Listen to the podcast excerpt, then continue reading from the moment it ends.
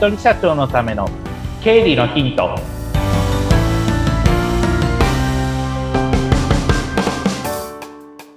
皆さんこんにちは理財実践塾株式会社の池田孝之ですこんにちはインタビュアーの水野紅子です本日もよろしくお願いいたします。よろしくお願いします。さあ、前回、あの、池田さんがもう自分を褒める機会を作るのが大事っていうお話されましたけども、はい。例えば、あの、自分にご褒美をあげるってなると、池田さんはどんなご褒美にしますか、うん、私多分高級な、なんか食べに行くか、うん、温泉行くかなって感じです。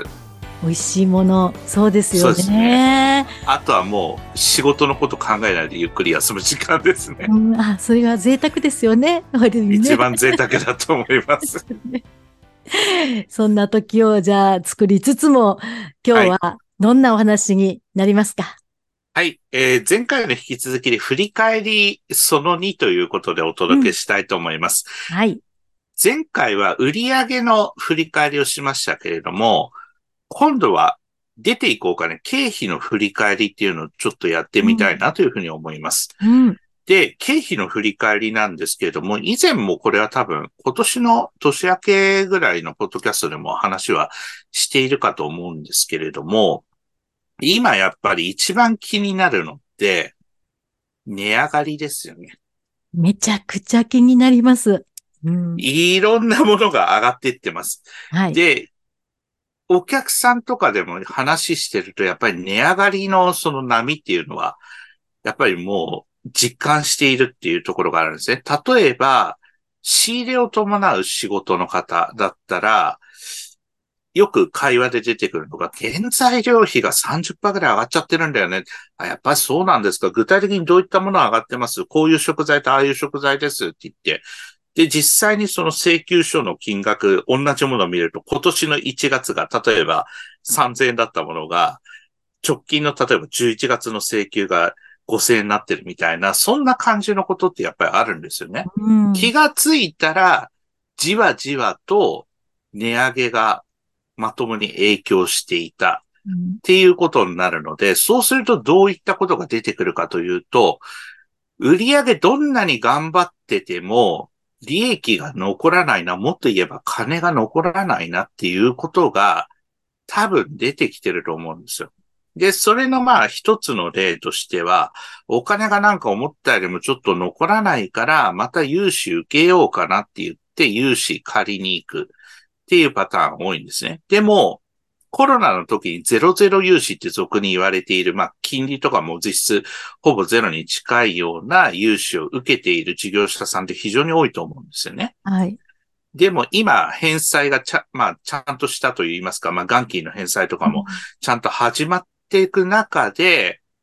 うん、なかなか返せないなっていう方も結構いらっしゃいます。で、そうすると、じゃあ、返せないからまた借りようかって言っても、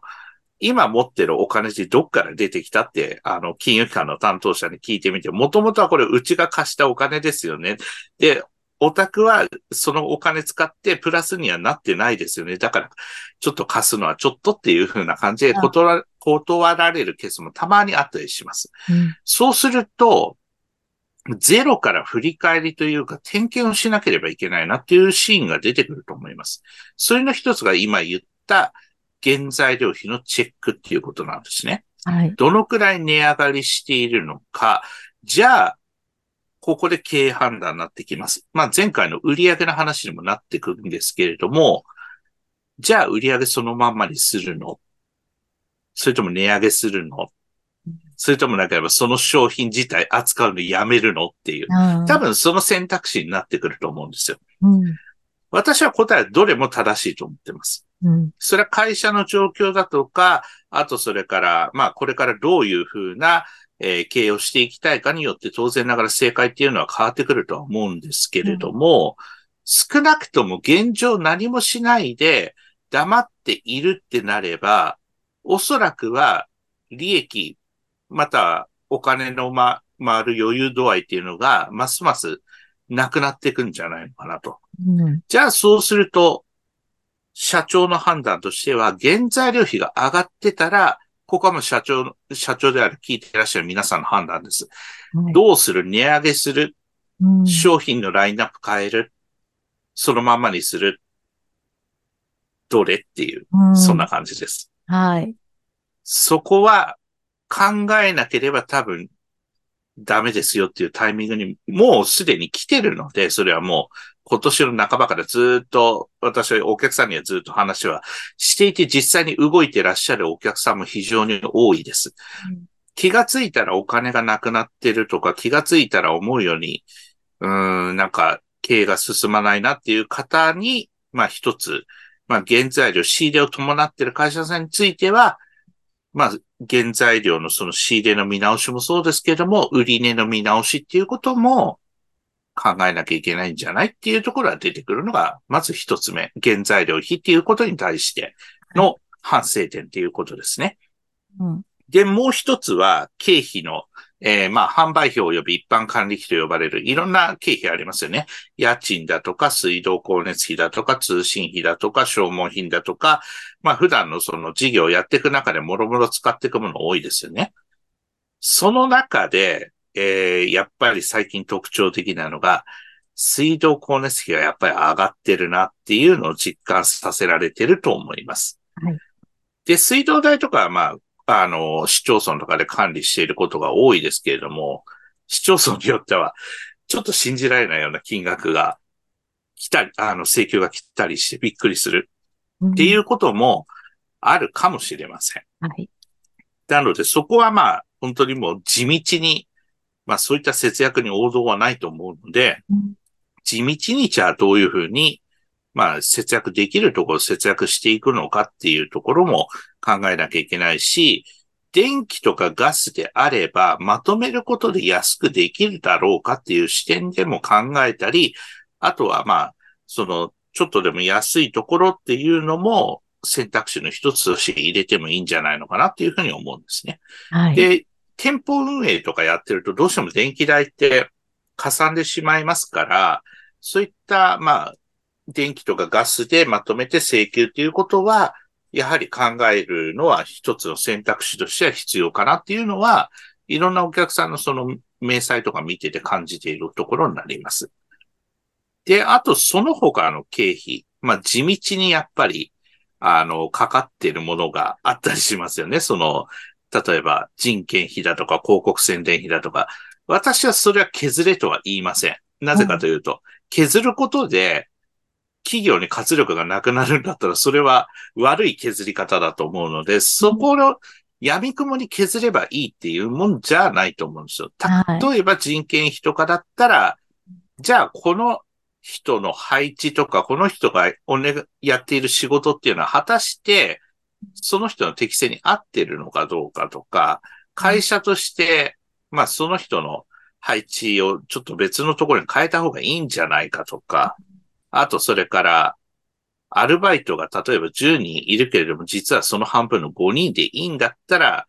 じゃあシフトをどういうふうに変えようかとか、うん、極端な話、店舗運営平日だったら、店長一人でいいかとか、店長プラスもう一人でいいかっていうんだったら、じゃあそういう運営の仕方に変えて、アルバイトのシフトをちょっとずつ変化させていこうかとか、そういったことも考えなきゃいけないし、で、それでまあ人件費が、まあ適正な金額、その、売上に対してのそういった適正な金額、まあ、労働生産性だとか、その人件費に、えっ、ー、と、売上に対しての人件費の割合が、まあ、適正なところまでいってるかどうかっていうところも、まあ、考えていく必要があるなっていうのはあります。で、あともう一つは広告ですよね。はい。あの、広告、まあ、たまたまうちのお客さんは店舗運営やってる方が非常にお客さん多いので、二つまあ出てきてると思います、今だと。人材募集のための広告と、あとお店のその来てもらうための広告っていうことですね。で、こっちは、はっきり言って削ってしまうことで、周知ができなくなるのは、やっぱり怖さとしては、経営者としてはあると思います。かといって、まあ、発信できないってわけじゃなくて、経営者としても発信できる選択肢っていっぱいありますよね。SNS とか、今発達してますから、自分から発信できる環境というのは十分あるので、自分自身でもそういった努力っていうのをしていきつつ、ちゃんとそういったまあ広告料を払って広告ができてて、それに対して売り上げがどのくらいあるのかっていうところですね。あの、特に店舗運営やってる方よくあるのが、どういうルートで今回このお店を知って来店したのかっていうのをよく、あの、リサーチしてることが多いんですけれども、はい、この、このお店は何で知りました？例えば、えー、食べログです、ホットペッパーですみたいなことを書いて、あ、これで来たんですね、みたいな感じで書いたりとかっていうのもあったりするので、そういった、なんて言うんでしょう、何の媒体を見てきたのか、今だったらまあインスタ見てきましたという人も非常に多いと思うので、そういった、